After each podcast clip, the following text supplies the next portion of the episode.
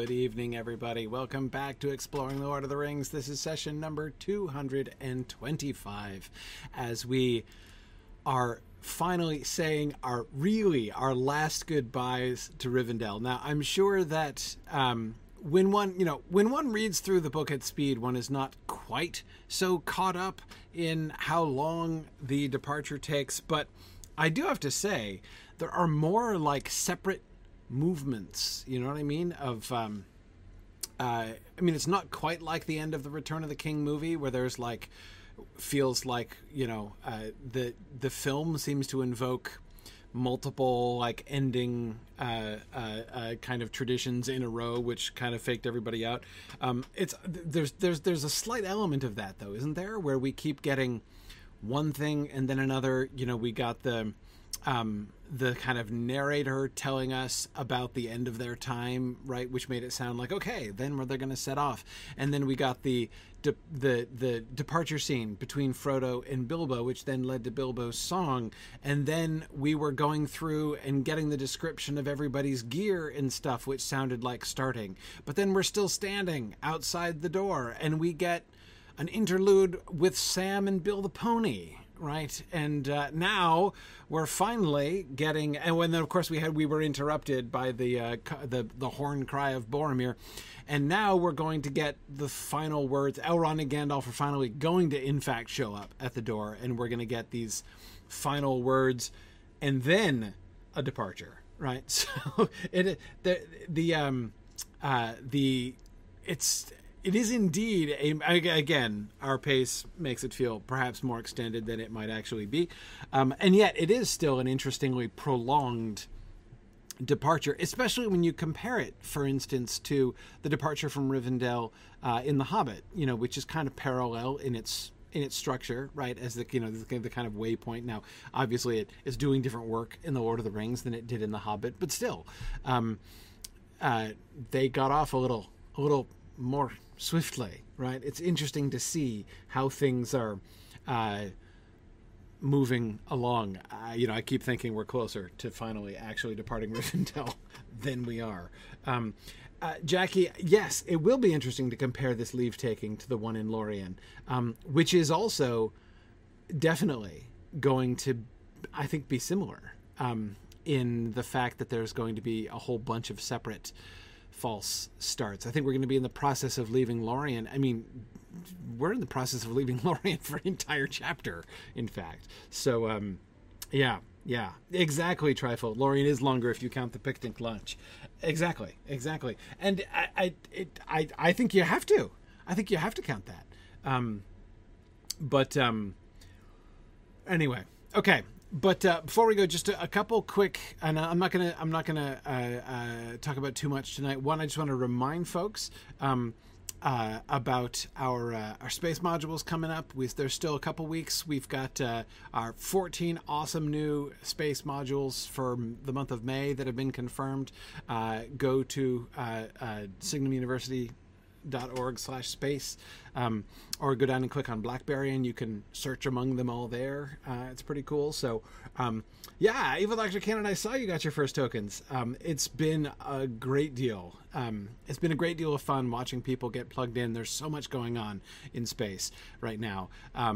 You can learn all kinds of languages. We've got a whole bunch of new invented languages, both about constructing your own language and looking at various other invented languages. We're running modules both on Tolkien's invented languages and on Klingon.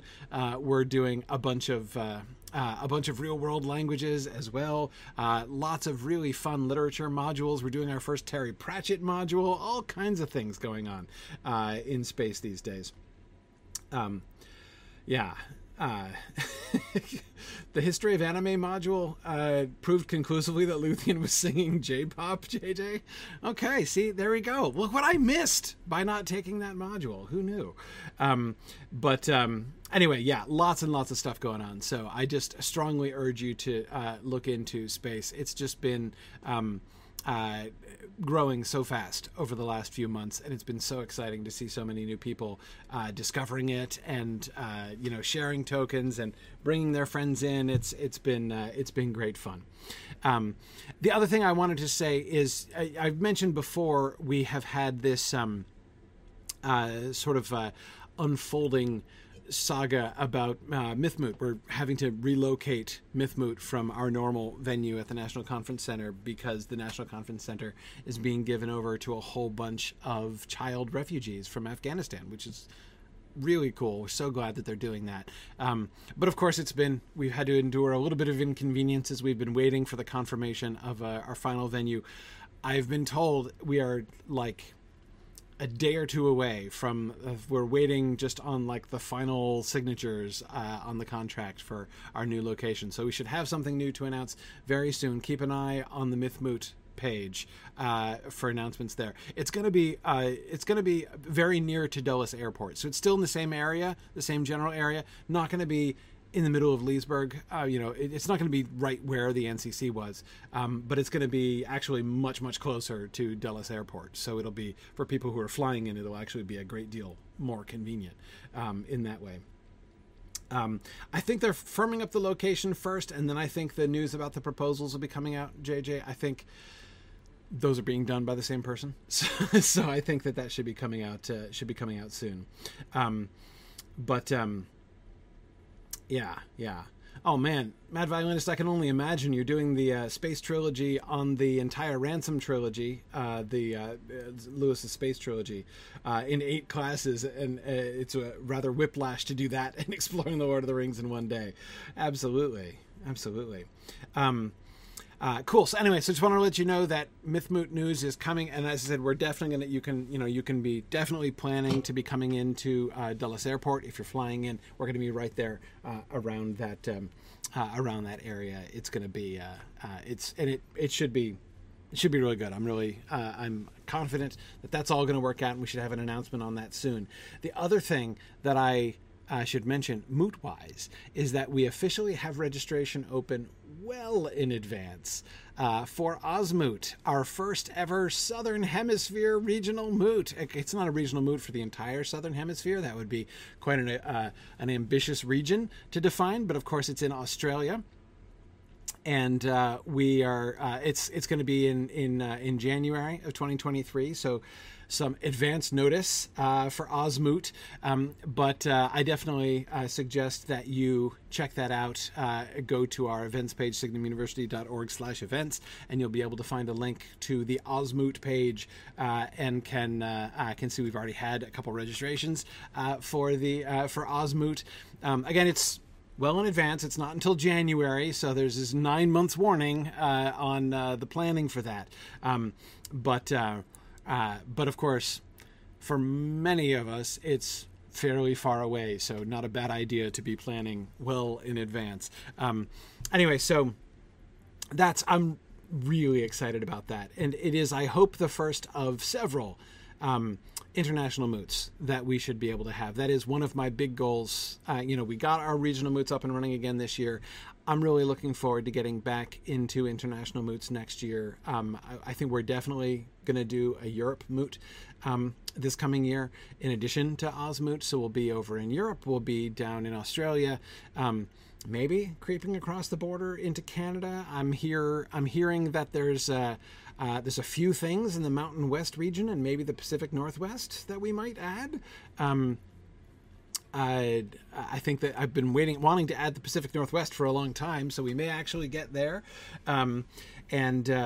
As for where in Europe, it's still undecided. There's still 2 different places we're trying to figure out what's going to work out best. Sweden or Germany, I think, are our 2 finalists for the Europe moot there.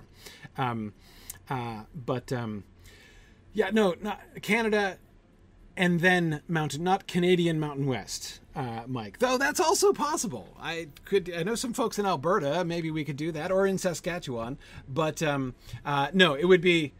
Canada would probably be east. It would probably be like Toronto is probably where we would do Canada, and then we would do. We're looking at Denver and Salt Lake City, perhaps both.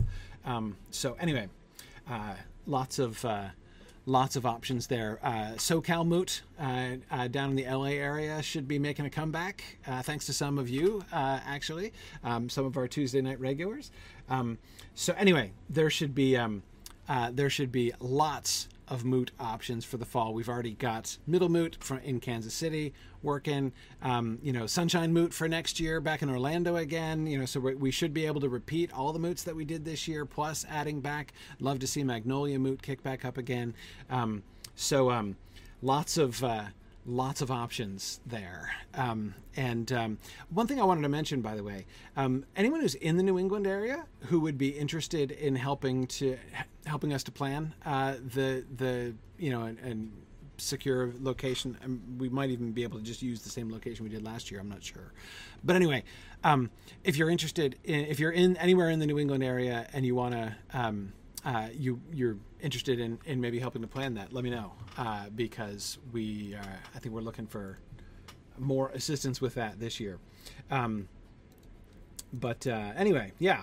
And yes, Meow, there is indeed the tickets are for sale.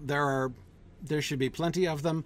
Yeah. So that should be all good. Hey, great. Yeah. Magnolia Moot looks like it might be opening up again, Matt. That's really cool. That's really cool. So anyway, lots of fun options. Really looking forward to the regional moots. I'll give you more of an update on kind of the current. I'll give you a slightly more organized update on the current state of thinking as far as planning regional moots. But of course, we are now looking down the home stretch towards Mythmoot. Mythmoot is the big one, the big moot every year, and I am so excited for that. The last thing I wanted to announce, by the way, before I get going, I'll try to remember to say it again at the end. I've got some more travel coming up. I've got family travel. So I'm actually going to be gone for the next 2 weeks. So we won't be able to meet again until, what is it, the 10th, I think, of May, whatever the second Tuesday of May. I think that'll be the next time, and I'm pretty sure I'll be around then. That week I'm actually traveling again that week, but I think I'll be home on the Tuesday. Trying to figure that out. That week I'm trying to figure out getting out to North Dakota to help my son move. So the dates, we're still working on that. Yeah. So I will be away for the next 2 weeks, unfortunately. So I won't be able to have class next week or the week after, but we'll be back the week after that. All right, let us get back to Elrond here. So these were the last words of Elrond. Well, okay, he's going to participate in the discussion right afterwards too, but here's his last big speech, right? At that moment, Elrond came out with Gandalf, and he called the company to him. "This is my last word," he said in a low voice. "The Ringbearer is setting out on the quest of Mount Doom. On him alone is any charge laid, neither to cast away the ring, nor to deliver it to any servant of the enemy, nor indeed to let any handle it, save members of the company and the council, and only then in gravest need. The others go with him as free companions to help him on his way. You may tarry, or come back, or turn aside into other paths, as chance allows. The further you go, the less easy will it be to withdraw. Yet no oath or bond is laid on you to go further than you will, for you do not yet know the strength of your hearts, and you cannot foresee what each may meet upon the road." There we go. That's right. JJ says, except Sam. Yes. Yeah, exactly. No oath or bond is laid on you to go further than you will. Yes, except Sam. Except Sam. Okay. Lupita, let's start with that. What were Elrond and Gandalf doing? I don't know what Elrond and Gandalf were doing. On the one hand, they've had like months to talk things over, right? Are there still things that they're that are, you know, they didn't get a chance to discuss that they're coming out to discuss? I don't. Topping off the Murivor, yeah, I don't know exactly. what they're doing there at the last second while everybody is standing around waiting, literally standing outside, sitting on the steps, standing around waiting. I don't know what they're doing. I was going to say, I mean, I'm very curious about it. I can't pretend that I've always been curious about it, because I don't think I've ever really paid attention to that. I think the important effect, we're told nothing about what they were discussing, and I don't think we're given any hints that would lead us to be able to conclude what they were discussing. I think the important thing is the two of them coming out together, right? The situation that is created here is...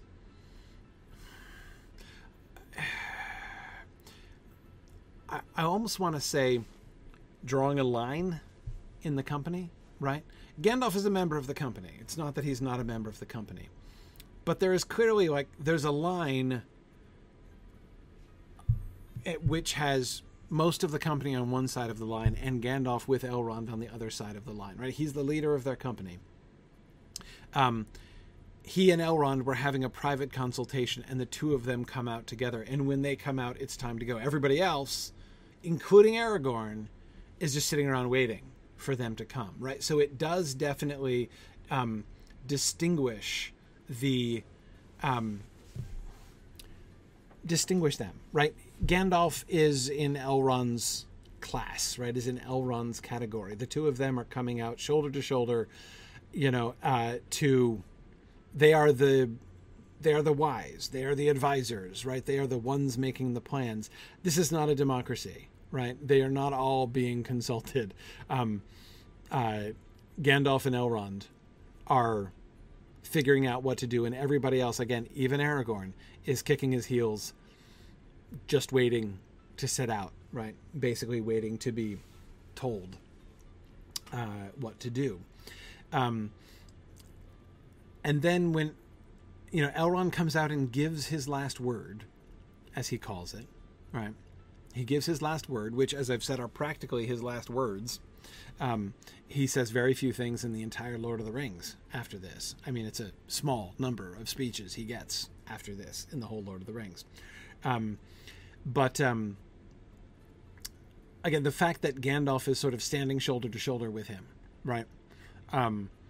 You know, and he called the company to him, but Gandalf's already there. Again, I don't want to make too much of it, but do you see what I mean about this sense... how Gandalf is in a different category than the other members of the company, right? This company is being led by one of the wise, Gandalf, right? And, you know, this is not, Gandalf is not like first among equals. This is not like, okay, the nine of us are setting out. Let's, you know, let's vote on who's going to be the leader or whatever. Like there's no question, right? Gandalf is, this is Gandalf's company, right? And he, as one of the wise, is very definitely the leader. And there is, I think, an element. One does not. I agree. To me, it always felt like Elrond was passing the wise torch unofficially to Gandalf. I mean, we've already talked about how, you know, Gandalf seems to be unofficially taking up the, you know, the mantle of, the interim White Wizard here, right? I mean, he's already one of the wise, but yes, there is a certain, well, anointing isn't quite the right metaphor, but yeah, it's very clear who's sort of on the inside and who's not. Gandalf's definitely not saying goodbye to Bilbo, because Bilbo's standing outside with Frodo, shivering. At this point. Gandalf is, he's among the, he's not going to go with them, right? But he is with them outside.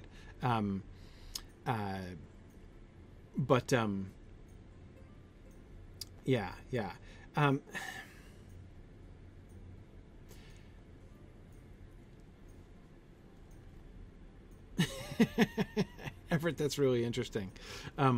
We'll come to that in a second when we get to that passage. But yes, Chris, exactly. He's a tier above, right? Gandalf is definitely a tier above everybody else. And I'm not just trying to establish Gandalf's superiority, but it does seem to me important.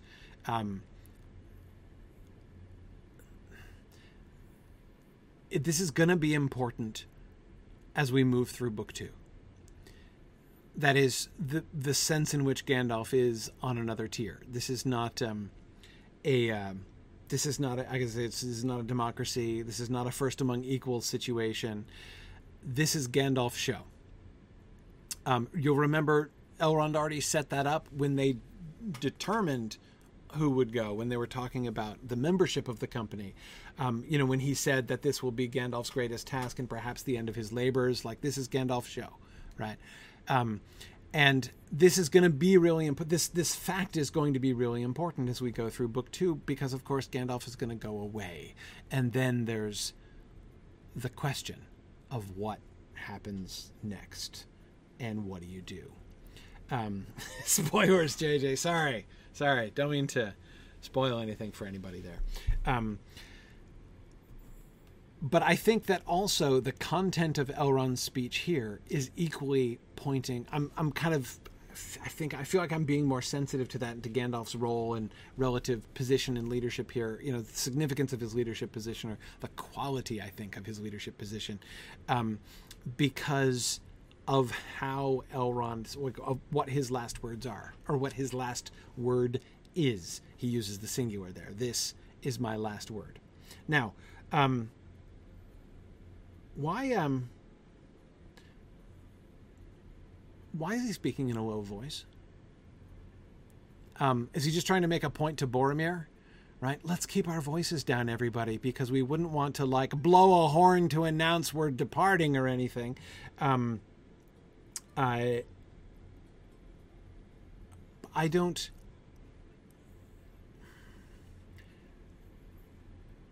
Because it's a solemn moment? Maybe, Connor, but at the same time, right? I mean,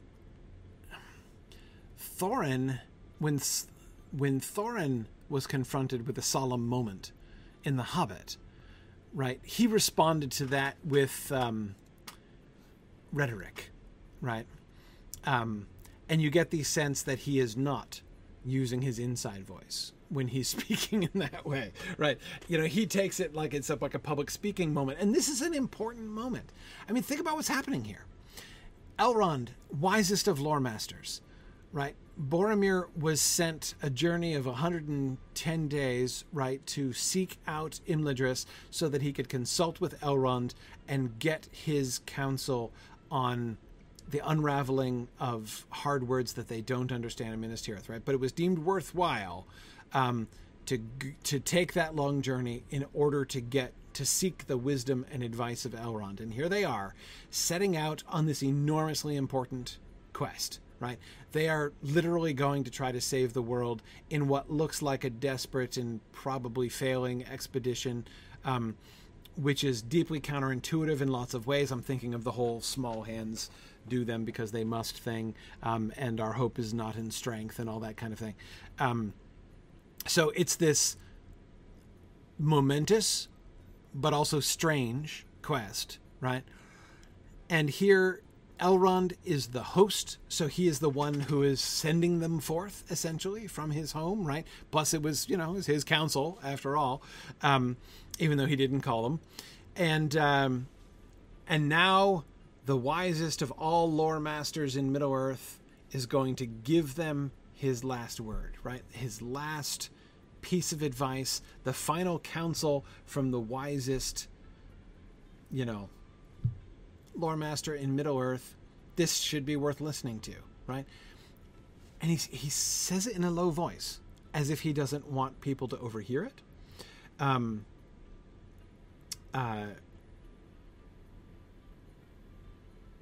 Yeah, it does... You know, Matt, I wonder if it could be a kind of rhetorical trick, right? you know, there are two ways that you can get people's attention. One is to speak loudly and the other is to speak quietly, right? So that people have to lean forward and pay attention in order to hear what you're saying. If you want to make sure they're hanging on your words, you do one or the other, right, of the two things. Yeah, likely about, I do agree with you that the... Likely about says the low voice of Elrond, he finds the low voice of Elrond emotionally satisfying.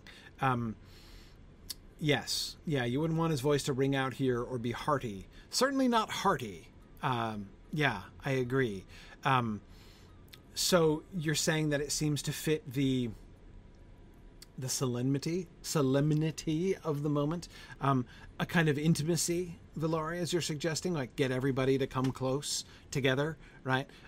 Stand in a really tight circle in order to be able to hear. Yes. And because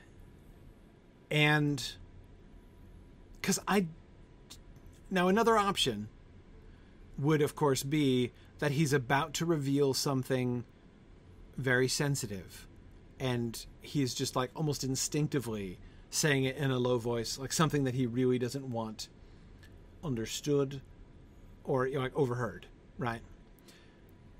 But I don't think that that's exactly it. Mostly because of the content of what he says, right? So let's look at the content and then maybe we can come back to the low voice. The Ringbearer is setting out on the quest of Mount Doom. Okay, so that's a secret, right? There's a sentence which... nobody is supposed to be saying aloud again for a considerable time. And I wonder, by the way, if that isn't part of the idea, right? I'm saying this stuff in a low voice in order to place your setting out on this journey in the appropriate context of discretion and secrecy, right? If he were to boom it out, right? And it doesn't matter. I don't think there are very many people there, you know, in Rivendell who shouldn't hear this, though, you know, we do hear that even in Rivendell, the ring might not be a matter for common talk, but still, if he were to be declaiming this, right? The ring bearer is setting out on the quest of Mount Doom. Like that, doesn't that sound weird, right? Even if everybody in the room knows it, you know, they're not in a room, they're outside on the steps, but even if everybody in earshot already knows this, and so it's okay, you know, but after this, you shouldn't say this out loud, but you know, for this last time we're going to, it doesn't seem to set the right tone, right? This is a secret quest, and so let's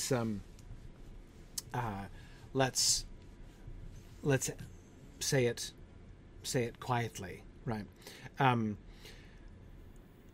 Yeah, Graham says Boromir obviously didn't read the room. Exactly. I mean, the contrast with Boromir seems very striking here, right?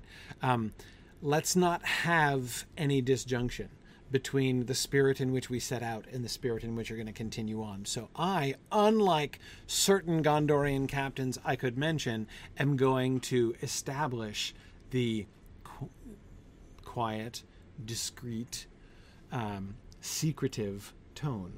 The Ringbearer is setting out on the quest of Mount Doom. On him alone is any charge laid, neither to cast away the ring, nor to deliver it to any servant of the enemy, nor indeed to let any handle it save members of the company and the council, and only then in gravest need. Okay, first, what do you notice about the ring bearer is setting out on the quest of Mount Doom?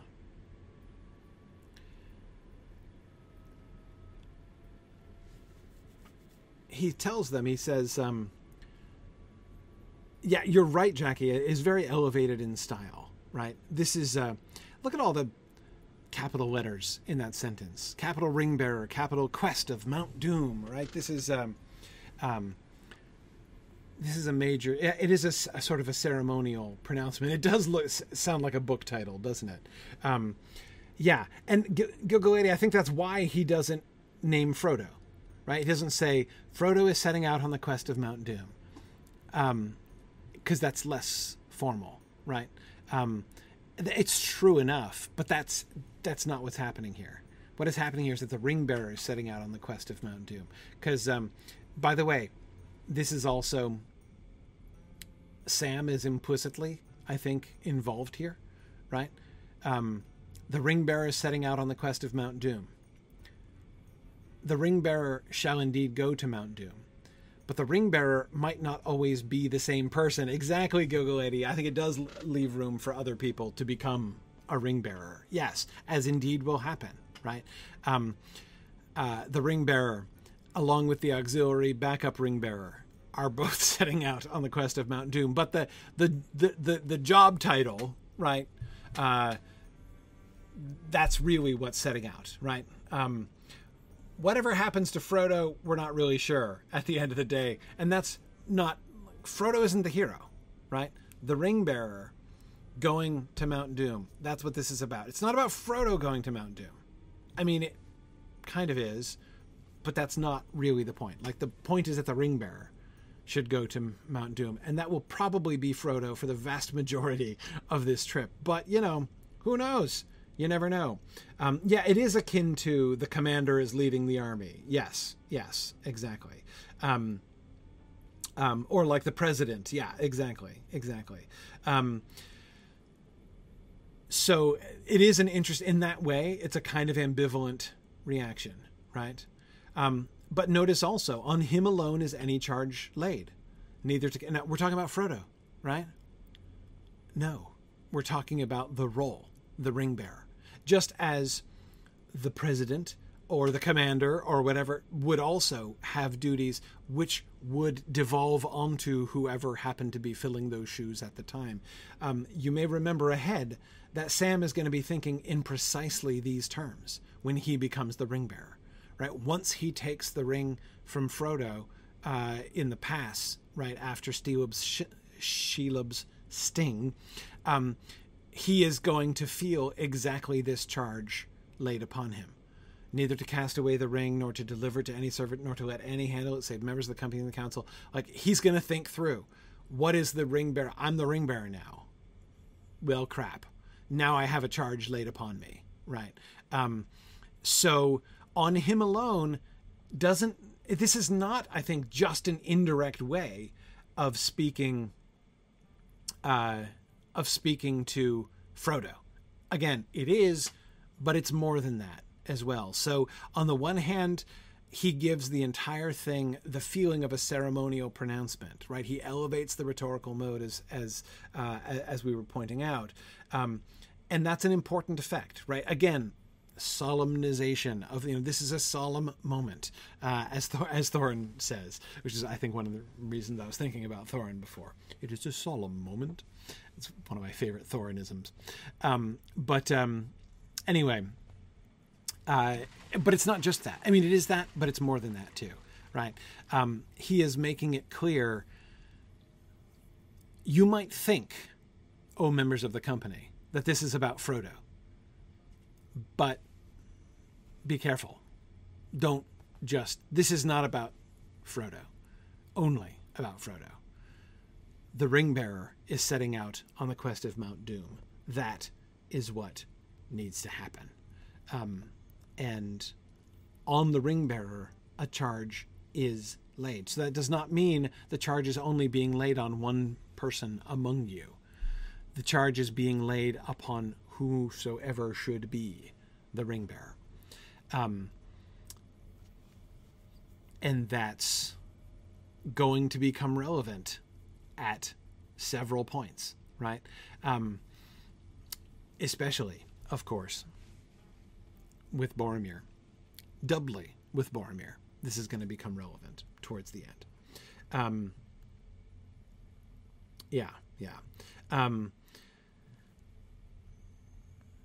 Okay.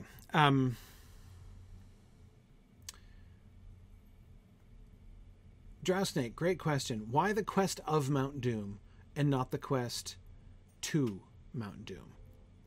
Yeah, setting out on the quest of Mount Doom. It is an odd phrasing, isn't it? I mean, I would add, yeah, there are lots of ways in which it could have been framed differently, right?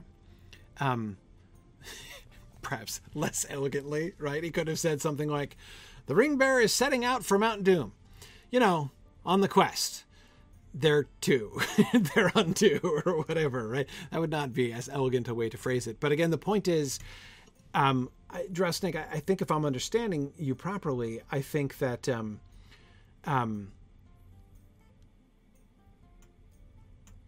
it's not just citing Mount Doom as a destination, right? The quest of Mount Doom.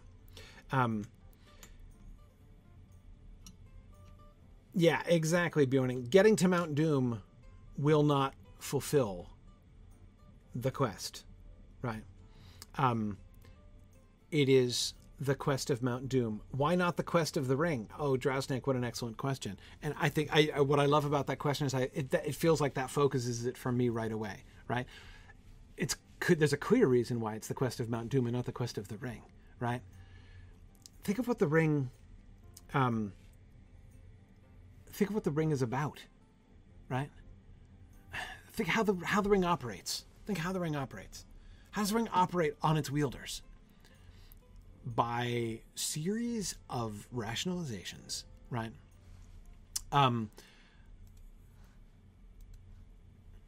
This, again, a lot of this, I feel, is pointing towards the breaking of the fellowship at the end of book 2 here. But, excuse me.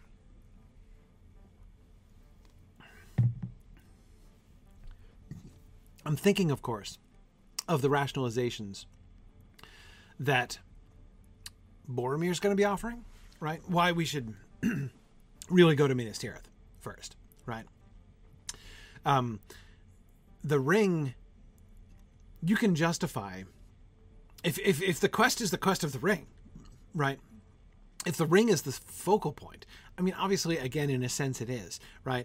But no, what comes first? The identity of this quest is what was decided at the council, right? What shall we do with it? That was the big question. The answer was, we must send the ring to the fire, right? I agree. Boromir tries to make it the quest of the ring instead, right? Or even Gilganthir to say, I think the same thing another way.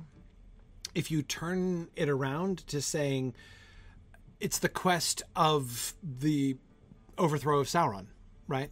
Like, 'cause, I mean, isn't that what we're all about at the end of the day, right? I mean, isn't the point of all of this to, you know, to overthrow Sauron, to win, right? Winning. It's the quest for victory, right? So let's achieve victory by the most practical means necessary. It's like no rationalizations, no hedges, no doubts.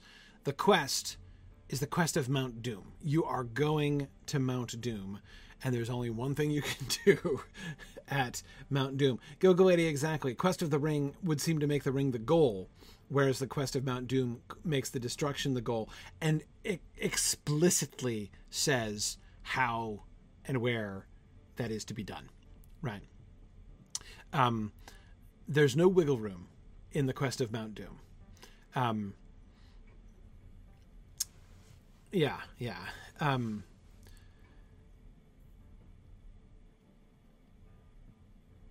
Why not the quest for Mount Doom in the same vein as the quest for Erebor?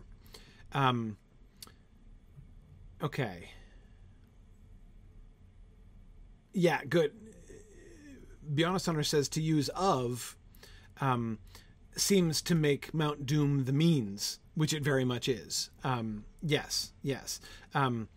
Right. It's not only the goal, but that which pertains to it. Yeah, exactly. And I agree, Drowsnake, the quest for Erebor. You're trying to achieve something, right? It's the achievement of Erebor, the liberation of Erebor. Again, Mount Doom it's not an end in itself. It's a means, right? For Thorin, Erebor was the end, right? The purpose of the entire quest. Mount Doom isn't the purpose of the quest, just the essential means of achieving the quest, right?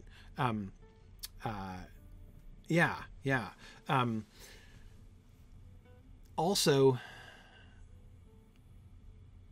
phrasing it this way really makes, I think, really lays a very heavy stress on the significance of the name of Mount Doom. What should we call this quest, right? This quest needs a snappy title. I think we should call it The Quest of Mount Doom, because Mount Doom really establishes the feel for this quest, right? And I'm not exactly being frivolous, but I'm kind of. I'm being a little bit frivolous, but I'm also being mostly serious here. Because, of course, we've talked about this before. Doom has a couple different meanings. It could mean what Boromir thought the doom meant when they were talking about the doom of, you know, is the doom of Minas Tirith at hand, right? It can just mean the point of ultimate destruction, right? It may well be that this quest will end in their... They are bringing the ring straight into the heart of the enemy's stronghold, right?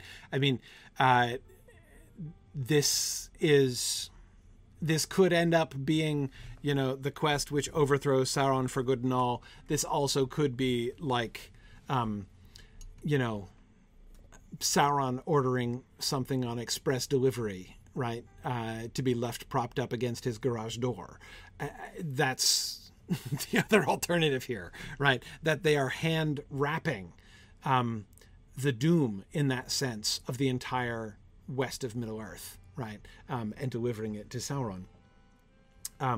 So there is that possibility, right? But of course it is also the other, you know, that sense of fate, right? The appeal to destiny, I think, is one of the other things that appeals to Elrond here in calling it the Quest of Mount Doom. On Mount Doom, doom shall fall, as we shall hear. And that's exactly, I think, the thing that Elrond is foreseeing. The name that was given to Mount Doom, which I think was primarily thinking about the second, you know, or rather the first form, the other version, what we were talking about, you know, death and destruction coming from it, right? It is Mount Doom in that sense. And I think that's why it's called that in Gondor. But Elrond, I think, is investing the name of Mount Doom with a different sense, right? It is in this way an auspicious name. It's not just a depressing name for the quest. It's not a pessimistic name for the quest. Doom is coming. It may be doom for the West. It might be doom for Sauron, but it is definitely fate. They and the quest itself are in the hands of fate, and that, in the end, I think, is what matters to Elrond, as we'll see. But anyway, okay. Then he gets to the charge. On him alone is any charge laid. Okay. Nobody... So first of all, let's focus on the charge that is in fact laid upon the ring bearer. Neither to cast away the ring, nor to deliver it to any servant of the enemy, nor indeed to let any handle it, save members of the company and the council, and only then in gravest need.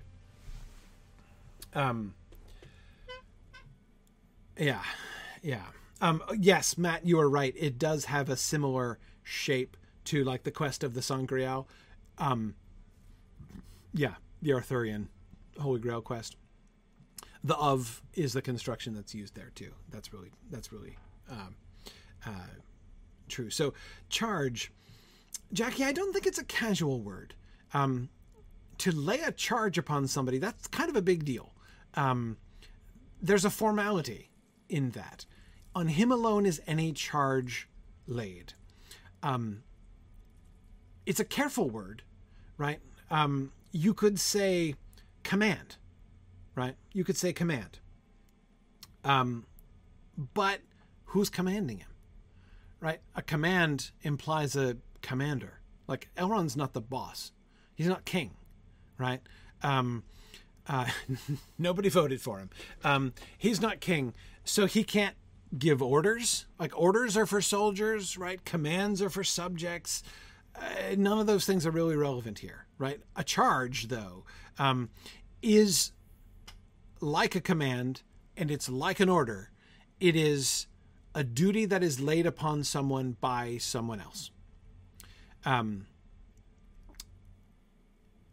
Something that you maybe, but it's not just something that is a natural duty, right? Like a moral duty or something like that. It's not like I have a duty not to murder anybody, right? That's a different kind of charge, a different kind of duty, right? This is something specific, right? Aragorn is going to run into this kind of thing, right? This is what's going to be troubling Aragorn at the end of book two, where on the one hand, he feels that a charge has been laid upon him to come to Gondor. Like, he feels that the poem, the dream, was a summons, and he is being called to come to Gondor and needs to answer that call, right? He feels there is a charge that is laid upon him there. Aragorn does. But at the same time, then in the post-Gandalf situation, he also feels this duty now upon him to take up Gandalf's leadership and guidance of the party. So he's torn between those two duties, right? But a charge is officially, right, something that is laid upon someone, again, by someone else. And there's only one person that has a charge laid, and that is the ring bearer, which, again, as we've said, is deliberately sort of ambivalent, right? Or ambiguous. It's the, you know, whoever has the job of ring bearer has this charge laid on him. So let's look at the charge exactly. Don't cast away the ring. Okay. Don't chuck it out the window, right? And this might seem like, you know, kind of goes without saying that would be a bad idea, but I think that's important. Don't fling it into the river and bolt, Mad Violinist, just in case anyone might be thinking in those directions. Yes. Yes. Gildala and I agree. There's only one circumstance in which casting away the ring is okay, right? And that's into particular volcanic crevices. Apart from that, you don't want to cast away the ring. Yeah, okay. Right. Likelyabot says, I would find it the biggest temptation. Yeah, good. Evil Dr. Ken and I agree. Don't give in to primal fear. Like, that's going to be, and he states it first, to acknowledge that's going to be a temptation. You know, like, this is going to come up. You are going to encounter the temptation, Frodo, and, you know, anybody else who becomes ring bearer at one point or another. You're going to encounter the temptation just to get rid of it, just to cast it away, to do anything, to offload it, because you're terrified, right? And the pressure's too much. So that's the first thing, right? Secondly, nor to deliver it to any servant of the enemy. Also seems like a no-brainer, right? Don't give it to any servants of the enemy. Okay, right? Yeah, I wouldn't want to do that. Why is he mentioning that? Like, don't hand it to any orcs. Okay. Come, my friend. Why not be rid of it? Yes, exactly. That might get said at some point. It's true, Amareya, that servants of the enemy will get harder to recognize. Yeah.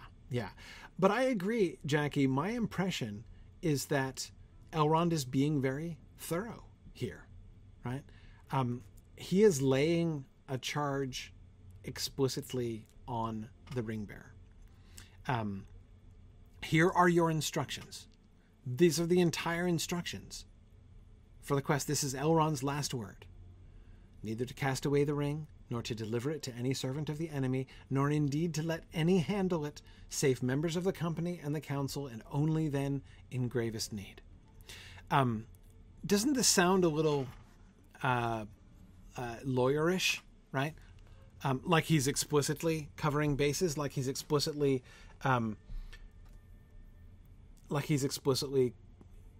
closing loopholes here, right? I want to make it very clear what you are and are not supposed to do. Keep in mind, that I don't think it's only for the ring bearer's benefit, right? Remember that when Boromir asks to have it, Frodo is going to respond by saying, remember, we're supposed to not do that, remember? Right? There's a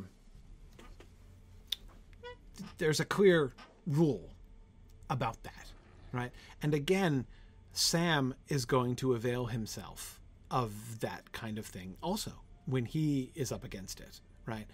When he is making his choices, the choices of Master Samwise up there in the pass.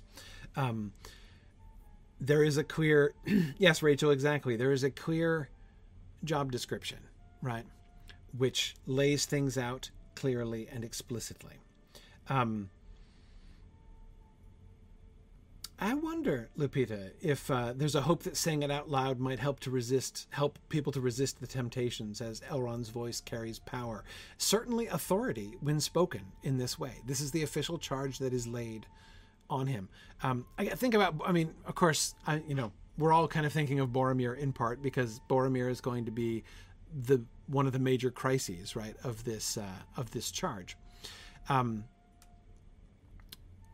Think of the extent to which this charge helps to protect Frodo from Boromir. Let me ask that question another way, or make that suggestion another way. Think of the position it puts Boromir in, right? Boromir hears this charge, right? He knows what Frodo has been commanded to do as Ringbearer. In order for him to come to Frodo and say, let me borrow the ring, right? As much as he has lots of rationalizations for it, right? But he knows he's putting Frodo in a difficult position. He knows he's going to be putting Frodo in a position where Frodo is going to have to break his charge. And for a man of honor like Boromir, for him to ask somebody else to break his sworn word, really big deal, right? That is something. It's going to take a lot to for Boromir to overcome his own natural tendency to not do that, right? That's it's a really big deal. We'll see this explicitly come up in the discussion between, you know, Aragorn and Éomer and Gandalf in the Two Towers, right? This whole question of, you know, asking somebody to deviate from their sworn word and all that kind of thing. Yes, Emily, exactly. His own rationale, tell them I took it by force, shows he's thinking about it. He's like, it shows the work that has already been happening in his heart to bring him to the point where he can rationalize attempting to get around that, which is just, it makes anybody asking him for it obviously the wrong thing. It's obviously a wrong. Right now, today, before Elrond said this, I'm not sure it would appear to Boromir an obviously bad thing to do. Why not? Why shouldn't he go to Frodo and say, lend me the ring? What's wrong with that? What's wrong with him attempting to convince, to reason with Frodo? Right? Yeah, yeah, the council said that we should do this other thing, but, you know, we can still discuss it further. We can come to our own council on this, right? There's some protection, I think. There's some protection, I think, that is being afforded to Frodo by having everybody leaning forward and carefully listening to Elrond's last word, which says he is essentially oathbound. You know, this charge has been formally laid upon him not to deliver it to any or let anyone handle it, save members of the company and the council, and only then in gravest need. He has to include that because, of course, this is the Sam, the Sam clause here, right? There might be gravest need. He can't just forbid him ever to give it to anyone, right? I mean, if the charge that is laid upon the ring bearer is throw the ring into the fires at the cracks of doom, or make somebody else pry it out of your cold dead hands. Those are your two options, right? I mean, if he maintained the charge as rigidly as that, then now, ironically, Sam thinks his hands are both cold and dead at the time that he takes it away. But you see, I mean, there are circumstances under which letting a member of the company handle it in gravest need could be the right thing to do. And so he does not want to close that door. Yeah. Amaria, I wonder. Amaria says they might have considered passing the ring around a good strategy to give Frodo a break before. I don't think Gandalf would be tempted to think that way. I doubt Aragorn would either, but I could imagine Pippin suggesting it, right? Sam is going to get there. Sam, again, think about that one too, right? How Sam, thinking ahead to that, right? The moment when Sam says, let me carry it for you a bit, master, right? There's a lot of inhibition that he has to overcome. And that'll be an interesting thing to compare to the Boromir overcoming of inhibitions, won't it? Yeah, especially if they have read Harry Potter and the Deathly Hallows. Exactly, where they do exactly that. Share the load in that way, I mean. Yeah. Right.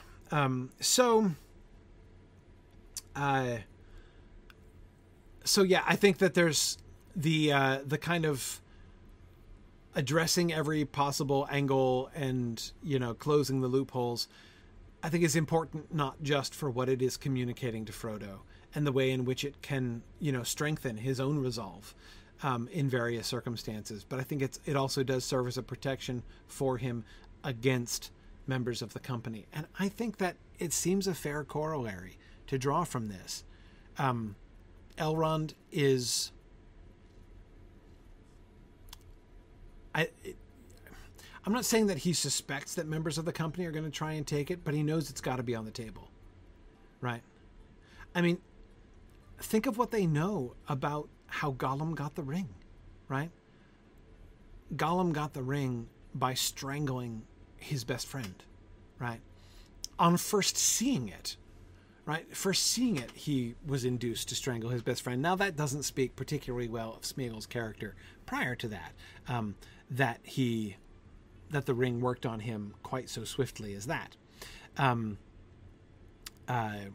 Sometimes I've been asked that question, why does Bilbo, respond, takes so long to get corrupted by the ring compared to Gollum, when it just seems to snap Sméagol immediately, right as soon as he sees it, before he even touches it.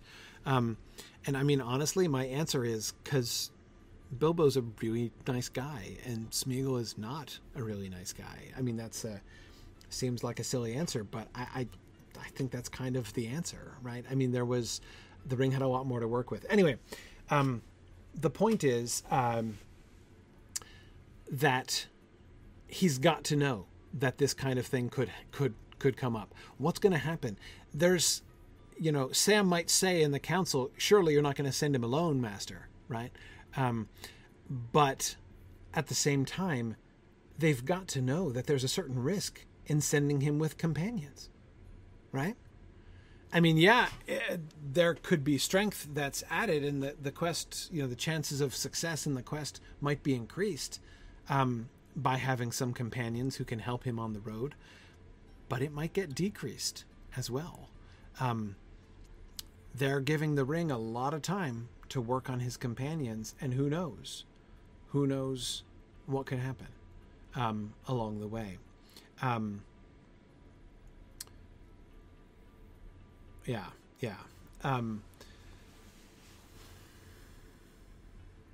Now, several of you were talking about the council.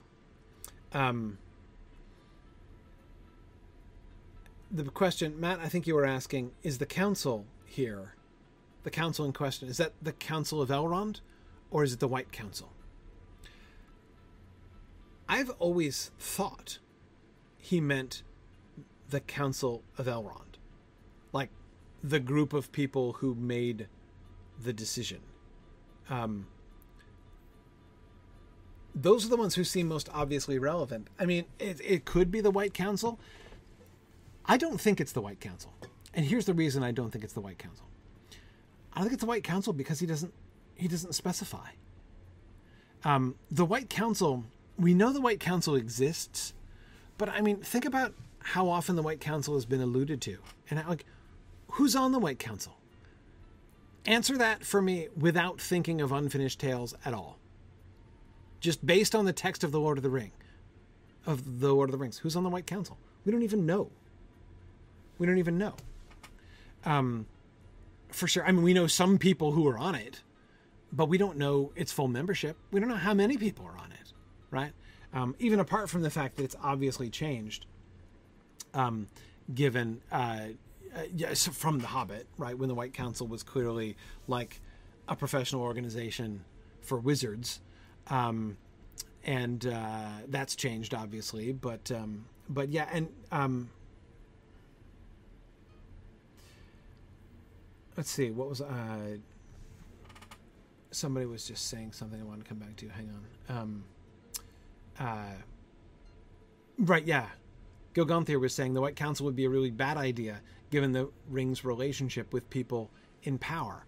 Yeah, exactly. In one sense, the White Council would seem to be the most obvious people, right? The greatest forces for good in the world, in Middle-earth right now, right? Surely, if you're going to trust somebody, you should trust one of them, right? Except maybe not, right? For those, the Ring holds even greater peril. And everybody on the White Council, with one very significant exception that we've met so far, has explicitly sworn off, like, even touching it, right? Because it would be a really bad idea. Gandalf doesn't want to be tempted. Elrond won't take the ring under any circumstances.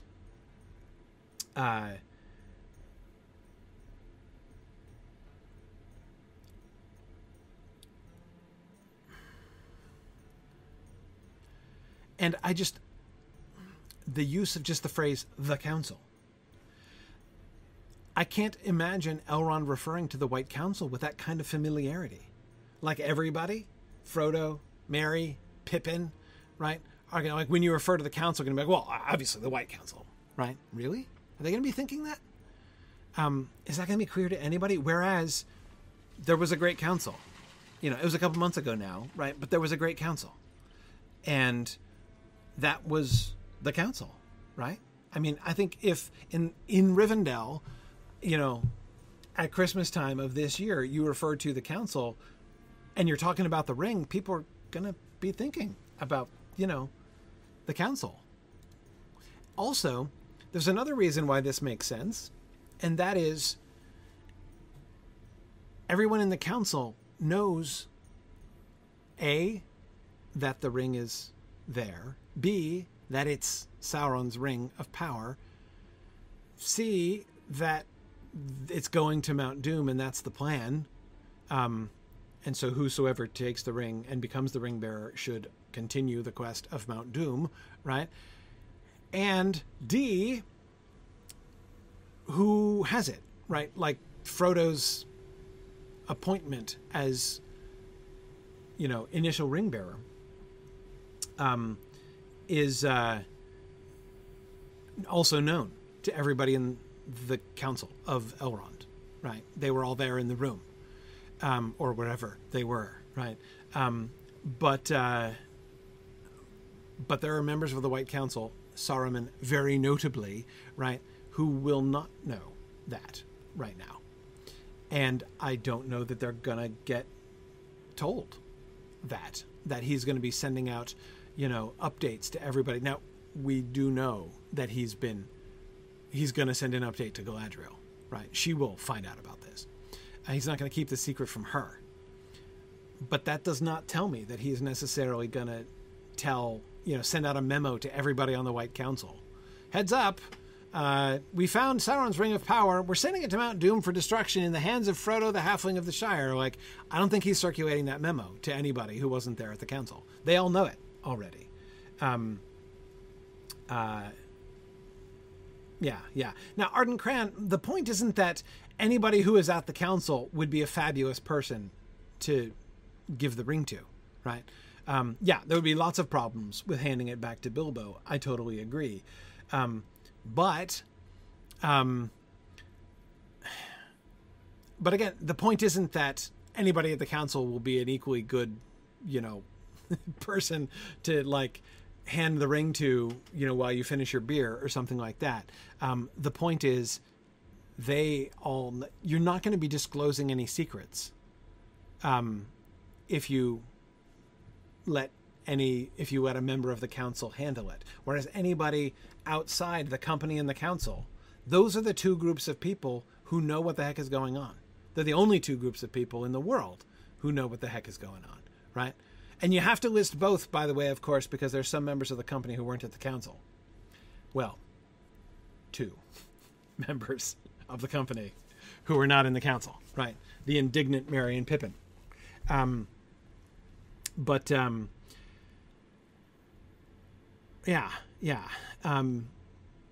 And certainly I agree. Not everyone in the company is an equally good choice to handle the ring. Exactly, Evil Dr. Cannon. Like, we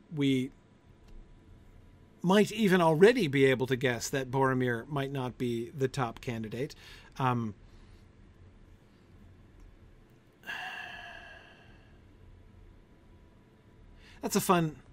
Here's a fun game.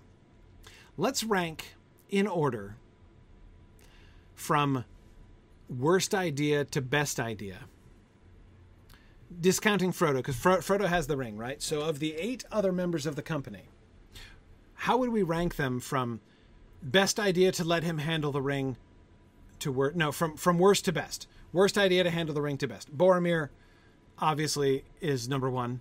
Worst idea, right? We don't want to hand it to Boromir. Well, hindsight tells us that, but I think we already have reason to guess that. So I put Boromir at the top of that list. I'd put Gandalf number 2 also, Matt. Absolutely, I would put Gandalf number 2. Gandalf would, I think, put himself number 2. Yeah. Aragorn, I would put number 3 as well, Lincoln. I agree with that. That's a pretty good list, Lincoln. That's a pretty good list. Boromir,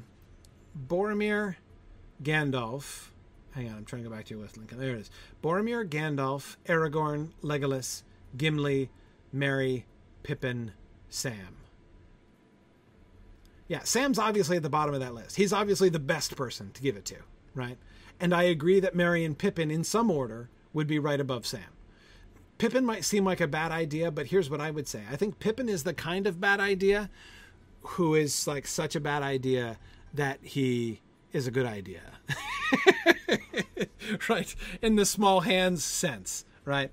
You know, clueless, bumbling, impetuous, you know, sign you up, right? Now, Trifle, okay, I'm not sure if Bill is below Sam on the list, but pretty close. Yeah. Bill the Pony is clearly on Sam's end of this particular spectrum. Yeah, Emily, I think the only reason in my mind Gandalf would be below Boromir on this list is you're right that Gandalf has more power and potential to cause harm. That's why I would put Gandalf number 2 on this list. But I still put him behind Boromir because just because somebody has power doesn't mean they're, like, definitely going to give in to the temptation, right? There's still a chance they could resist the temptation. And I think that Gandalf's, you know, yes, Gandalf has more power. It would be even worse if he had if he claimed the ring for himself, but he's also far more likely to resist, to not like do evil with it, you know, not to use it, to keep it unused, right? Which he doesn't trust himself to do, but I still think it's more likely that he would do that than that Boromir would. So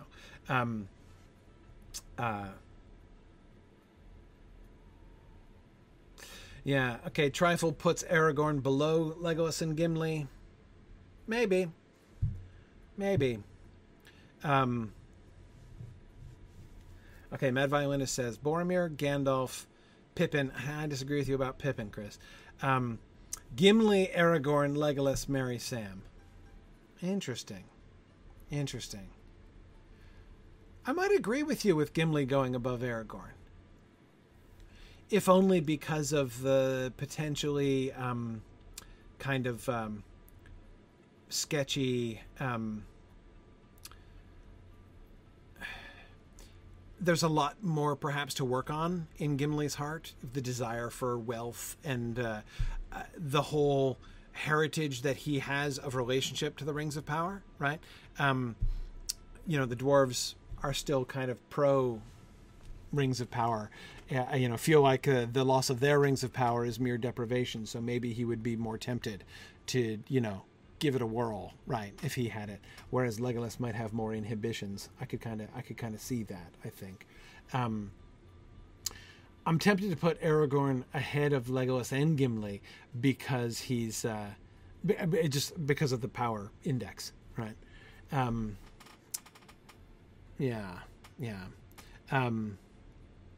does Gollum fit? Well, if we're counting him as an honorary member of the company, Gollum is. Is this a question? He is the last person I want to give the ring to. Yeah, like if the question is whom can we most trust with the ring, Gollum. Newsflash, don't trust Gollum with the ring. You know, again, I know the irony is that he's the one who's going to achieve the quest of Mount Doom, right? I know, but that doesn't mean you entrust it to him, right?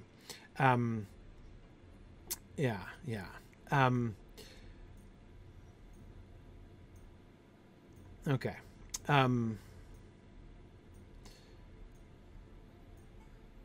Okay. Cool. Sorry, I'm missing a lot of comments, but and it's getting a little bit late here, so we'll keep moving. Okay. All right. But right, exactly. Bjorn Sonner, it's not like, you know, Gollum proves trustworthy to accomplish the quest, right? I mean, he accomplishes the quest, but it didn't mean to. Yeah, it wasn't his fault that he achieved the quest. We'll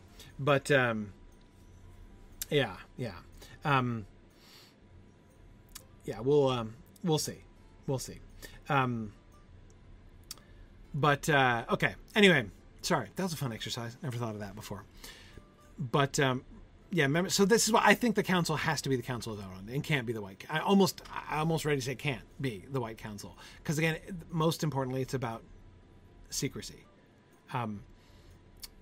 It's about secrecy. And, again, the one thing that all the members of the White Council have is power, and that's...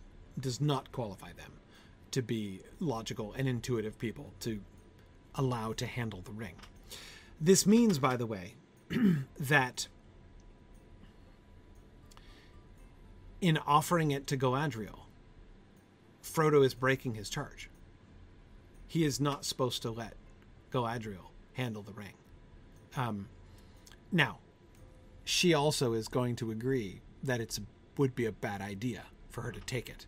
Right. But I think, once again, that Elrond's charge here gives us a little cheat sheet when it comes to that. Even before we hear her response, his idea, Frodo's idea to offer it to her, seems very rational in a lot of ways. But I think we already know that would not be right. That would not... Elrond would not agree. It is against his... He would be doing wrong to give her the ring. He would be breaking his charge to give her the ring.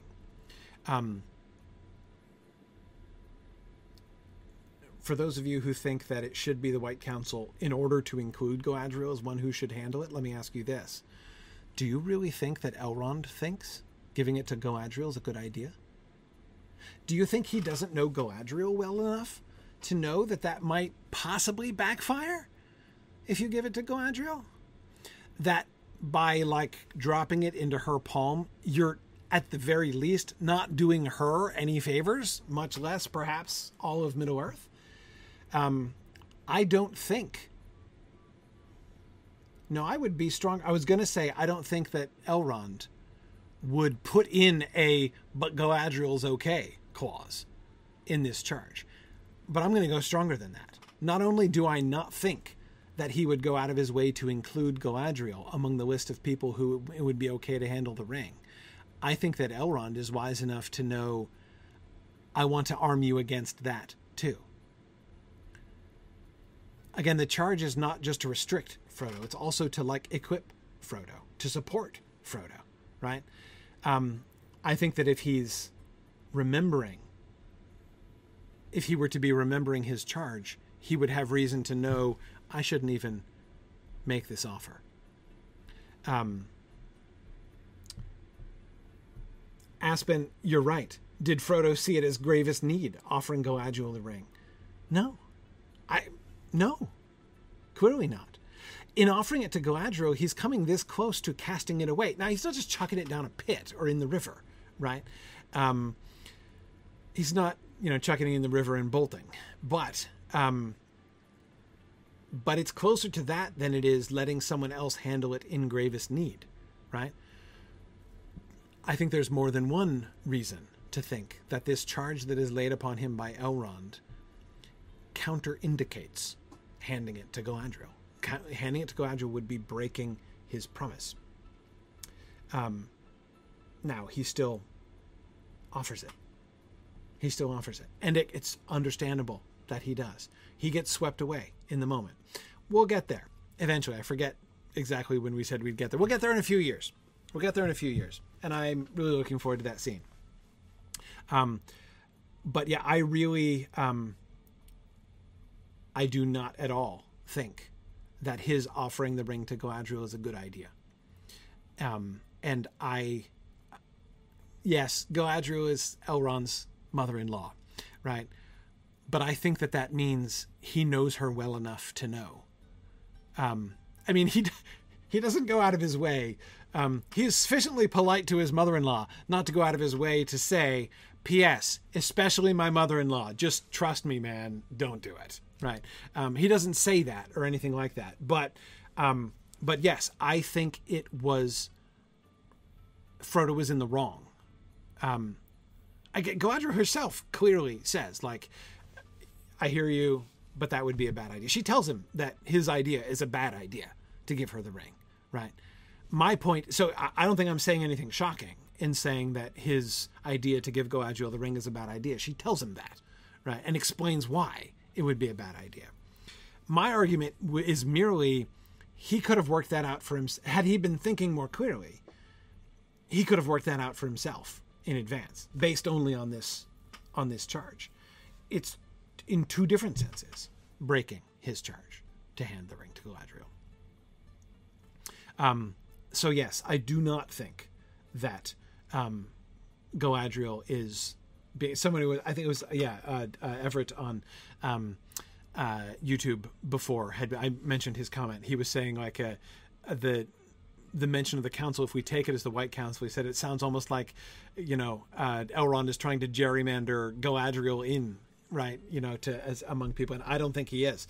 He's almost gerrymandering her out, actually. Yeah. Anyway,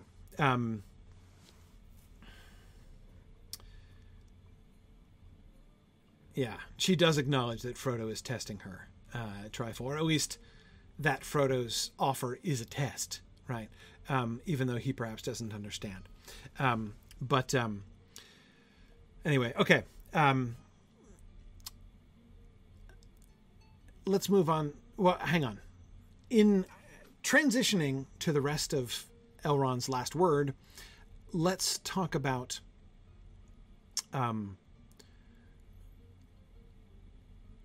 the other part. On him alone is laid any charge. Is any charge laid? Isn't that interesting? On him alone is any charge laid. Why? Maybe a set of, you know, a little charge for non-ring bearers in the company might have seemed appropriate, wouldn't it? Right?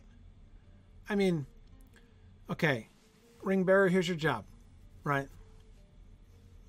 Your job, quest of Mount Doom, right? Don't do this, this, or this, right? Except under possibly these circumstances, right?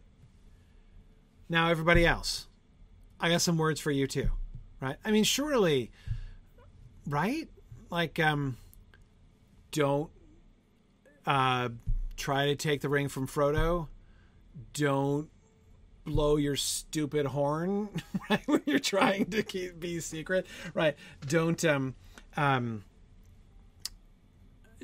anybody about the plan, right? I mean, there's all kinds of things that that he could have included in a charge that was laid upon everybody else, but he doesn't do it. On him alone is any charge laid. I lay no charge upon any of the rest of you. And then he doubles down on it. The others go with him as free companions to help him on his way.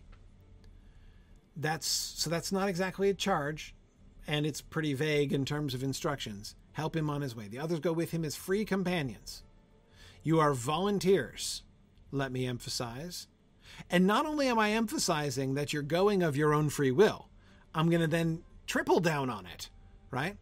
You may tarry or come back or turn aside into other paths as chance allows.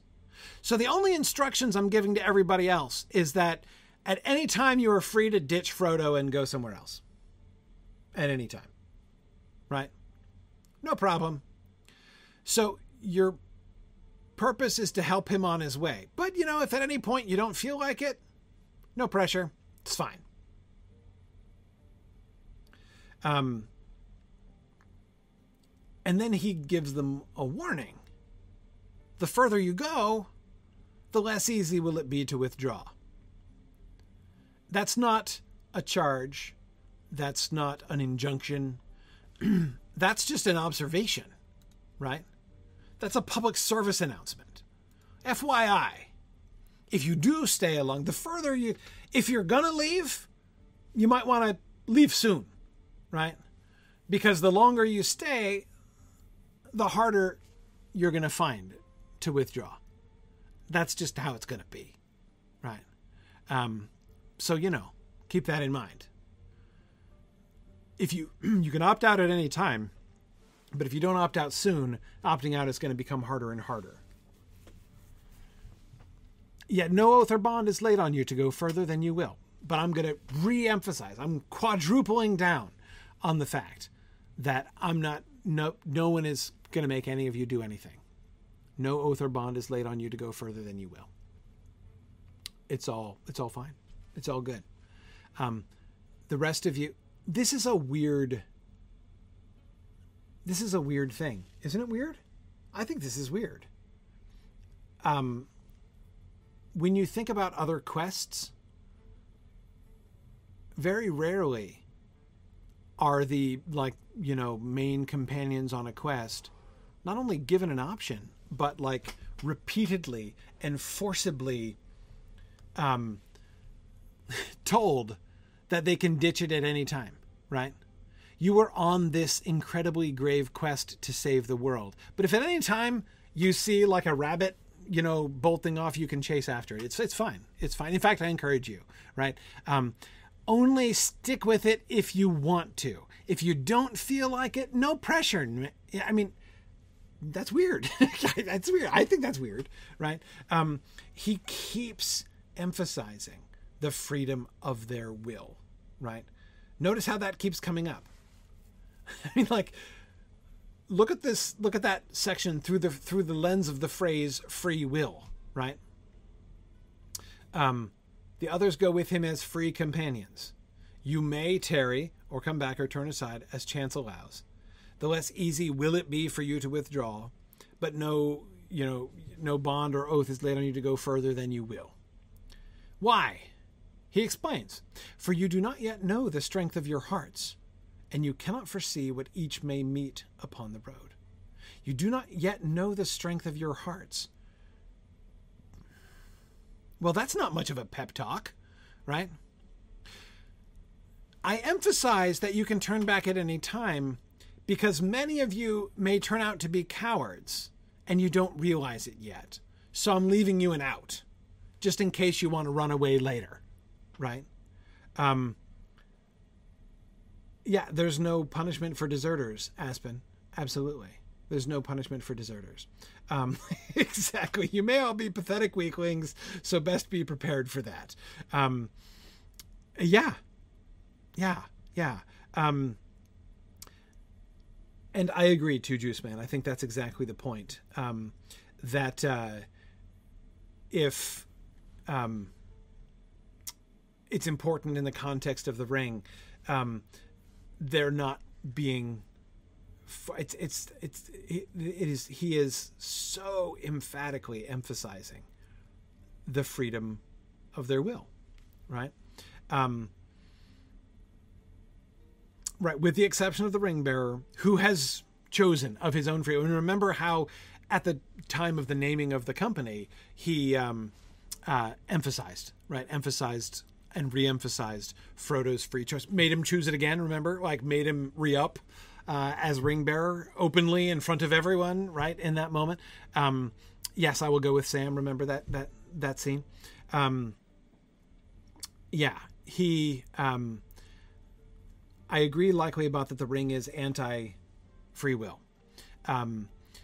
And he is taking a radically... Elrond, I mean, is taking a radically non... If Sauron is all about the domination of other wills, Elrond is going about as far in the extreme, in the opposite direction as he possibly can go, right? There is only one... You cannot overcome the enemy with his own weapons, right? You've no chance of worsting the enemy with its own weapons. Don't even try. I know the irony I'm quoting. Never mind. Anyway, the point is... That's not going to happen. Mostly. It's complicated. We'll get there. I'm talking about the Oathbreakers, right? By its own enemy, by its own weapons, was it worsted? Gimli and Legolas are reflecting on that when they're thinking about the Paths of the Dead and the Battle of Pilar Gear. But anyway,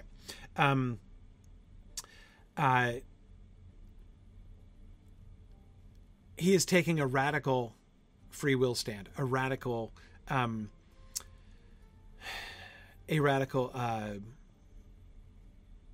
anti-domination stand, right?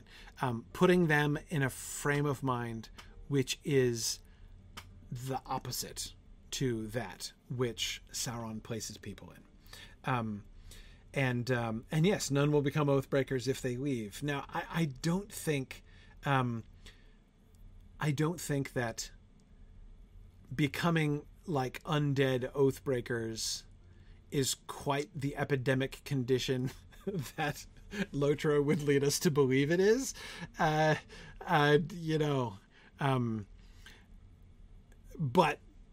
nevertheless, yeah, it's still a really big deal. Okay, let's stop there. We'll pick this up again. I'm not quite done with this because there's one element of this that we haven't talked about yet, and which I want to make sure we end with here and then bring together along with this free will stuff into the next passage, which has always been a favorite of mine.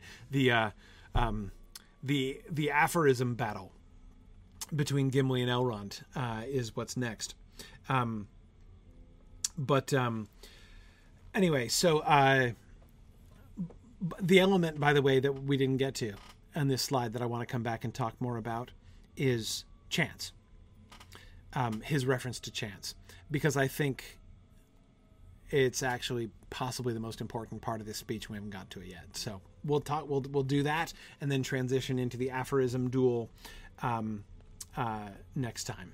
So, but remember, next time will be 3 weeks from tonight. I will not be available the next 2 Tuesdays, so you can tune in on the 10th of May, Tuesday the 10th of May, for our next discussion. All right. Meantime, we'll do a quick field trip. I know I'm running late here tonight, but let's. Yes, exactly. If you've missed older episodes, you can get caught up. All right. So field trip time for those of you who are in game with us here. I want to follow along. For those of you who are only here for the book discussion, have a good evening. See you in 3 weeks. All right. Okay. So we're headed back to the Angle. We were, I think we did the, yes, in Thorenhad, down near the tip of the Angle, was where we last finished. Okay. Yeah, now we're talking about what was said at which council and what's going on, and I have in my head the song from Hamilton about being in the room where it happened. Exactly. Don't make me sing, please. I won't. I don't want to get demonetized. Exactly right. Yeah, exactly. You sing that, we'll get banned from YouTube this episode. Yes. But yeah, no, I parody being ridiculous. Yeah, I really do think that is the main determining factor of who gets included and who doesn't. The people who are in the room where it happened, who know what's going on, right? Don't betray the secret to anybody who doesn't already know it. Fortunately, he doesn't lay any oaths upon anybody not to do that, because, of course, Gandalf is going to tell people about it later on. But and I know you're saying that, you know, there's no, like, you know, we joke about white factories and stuff like that, you know. I know Oathbreakers aren't quite as common as this game would have seen. But the last Oathbreakers broke their word for some pretty serious end-of-world stuff, you know, and it involved Gondor. You know, the questions were right if he had pressed on them. You're right that had everyone taken a really, really solemn oath, you know, not to betray the ring bearer, and then betray the ring bearer, it does...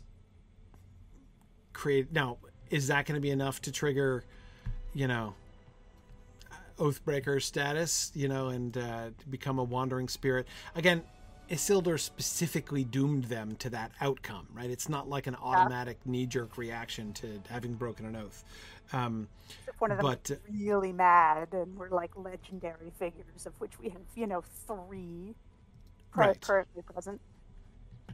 Right, but if somebody asked me, do I think that Elrond has the juice, you know, to lay down a curse on people that, you know, I think if Isildur could do it, Elrond could do it. Although I don't think he has the will, but you know. Yeah, although I'd have to say that there is something that Isildur had that Elrond lacks, and that's bushy beard. That's one thing. No, authority. Like, he's not the king, basically. So he has gravitas. He has power of a sort. But Isildur was the rightful king, and that matters, I think. Whereas Elrond isn't the boss of them, right? He doesn't have, like, properly invested authority in the same way. But Elrond is essentially being sort of like a gentler, kinder version of Bandos here, just sort of pronouncing. Yeah, I mean, I think it's an interesting parallel. No, Frumius Bujum, Elrond isn't king anywhere. No, the rule of no realm is his. He's very widely respected, but he's not king of anywhere.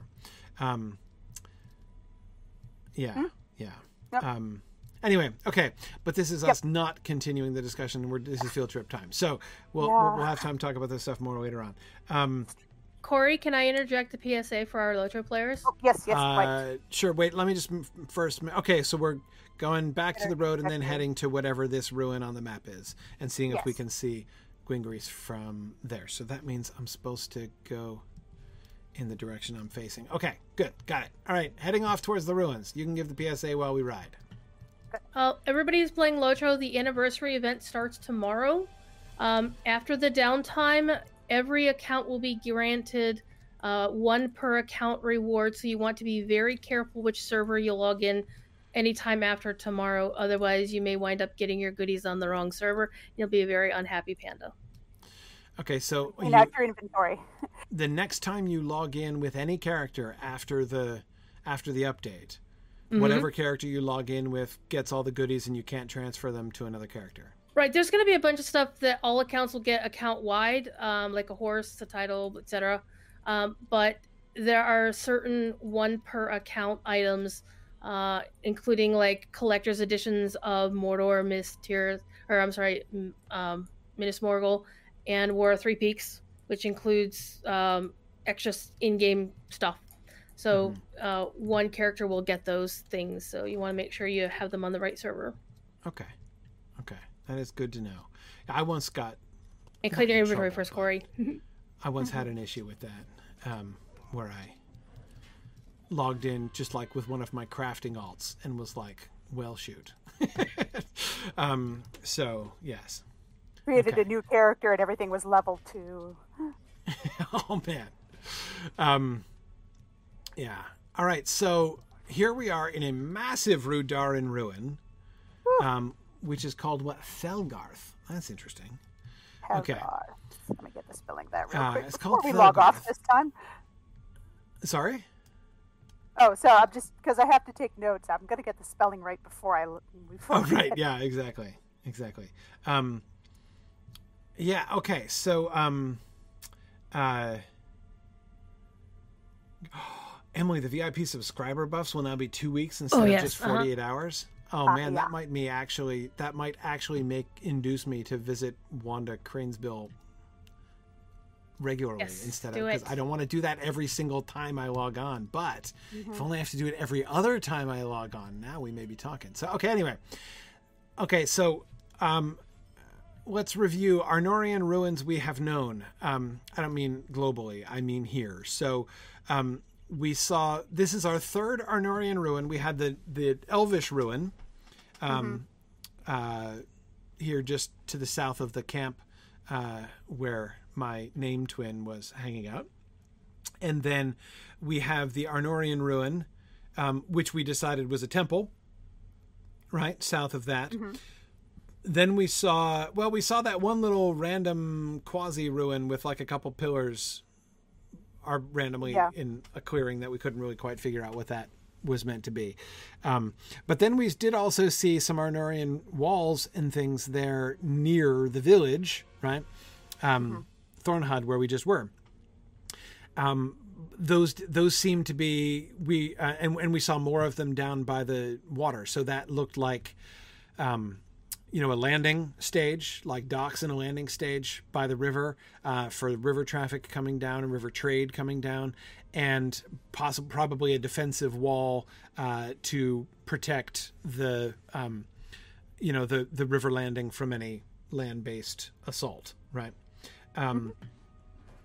Now, what we're getting here in Felgarth, this is a legitimate castle. Like, this is a fortress. We've not seen this. Is pretty intact for what we've usually seen.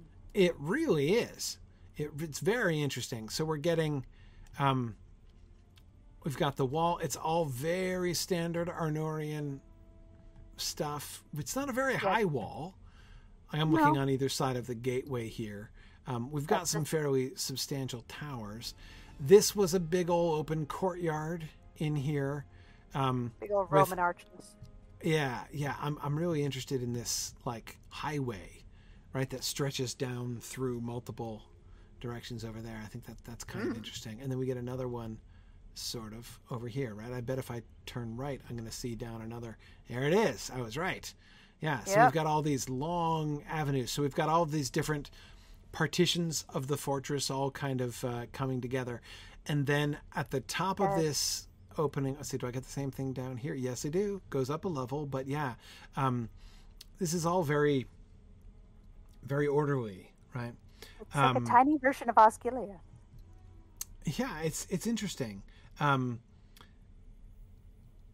Yeah, you're right. They don't line up, so there's a straight line all the way through Catriona, but they do keep lining up on either side, right? We're getting this. There's a lot of urban planning going on here, is what I'm saying. Yeah, you wouldn't want all of them to line up exactly strategically because that would open yourself to attack. But yeah, it would make it easier to line up, but not all of them. Exactly. And this is clearly a defensive structure, but it's also, this also seems like a sort of a civic capital, right? I mean, look at this. We've got, I was calling it a courtyard, but it's almost more like an avenue, right? That comes in through these columns. I'm imagining there probably was something above those columns, right? Some kind of archway up above. I don't know if there was a full roof over this. Probably not, but... I think it'd be more stone if there was a roof. Right, yeah, I would think so. Though it could have been a wooden roof, but... oh, yeah.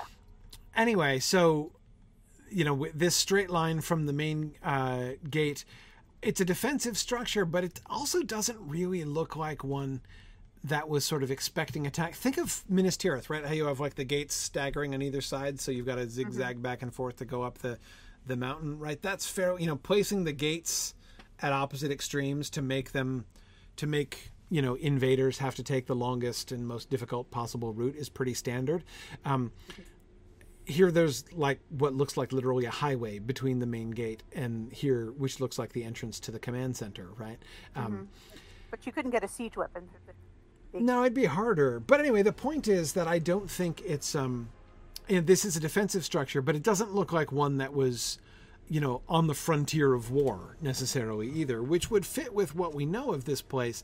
There were elves around here, but the primary people that the Rudaurans had to worry about were the folks of Arthedain rather, and they're pretty far from there, like way down here in the Angle.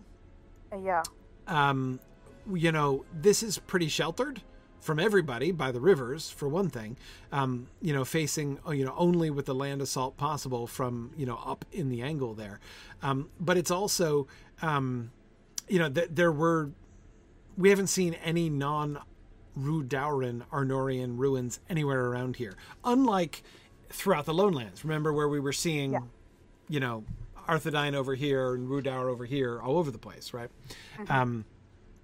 So this is a strong fortress, but it looks like it was almost built more for impressiveness than like impregnability. Yeah. So, someone mentioned Esteldin, and I think that's a good point. Esteldin is definitely a fortress and was designed to be a fortress, while this is more homey, I guess. Right. Not to mention, of course, that Esteldin is practically invisible, right? And the best kept secret in the North Downs. Most popular, best kept secret. Yeah, absolutely. Actually, the world builder was talking about that today on his stream. Yeah. He visited there. Yeah. So this is like a great hall. Great-ish hall, right? But this seems like some kind of like reception hall. Like, again, I'm ignoring all the, you know, low quality wooden things here. By the way, who were those chaps that y'all were shooting? There were a bunch of humans here. I forgot. Let's see if they respond. Half orcs. Oh. Were they half orcs? It says ruffian. Ruffians and half orcs. Ruffians and half orcs. Angle ruffian, not an angular ruffian, I suppose. Yeah. Okay. This looks like a scoundrel. Yeah, here's your red-headed half orc over here. Okay, right. That guy's a half orc, right? Okay, a half orc bruiser, and then who's in here? Right, half orcs. Okay. Ooh, this guy's glowy. Oh, yeah, he is, isn't he? Okay. Captain. Man, I was just thinking all of a sudden, how long has it been since Narnian has used a combat skill? Time he got killed in Vegbar? Well, I got killed for not using my combat skills, but anyway.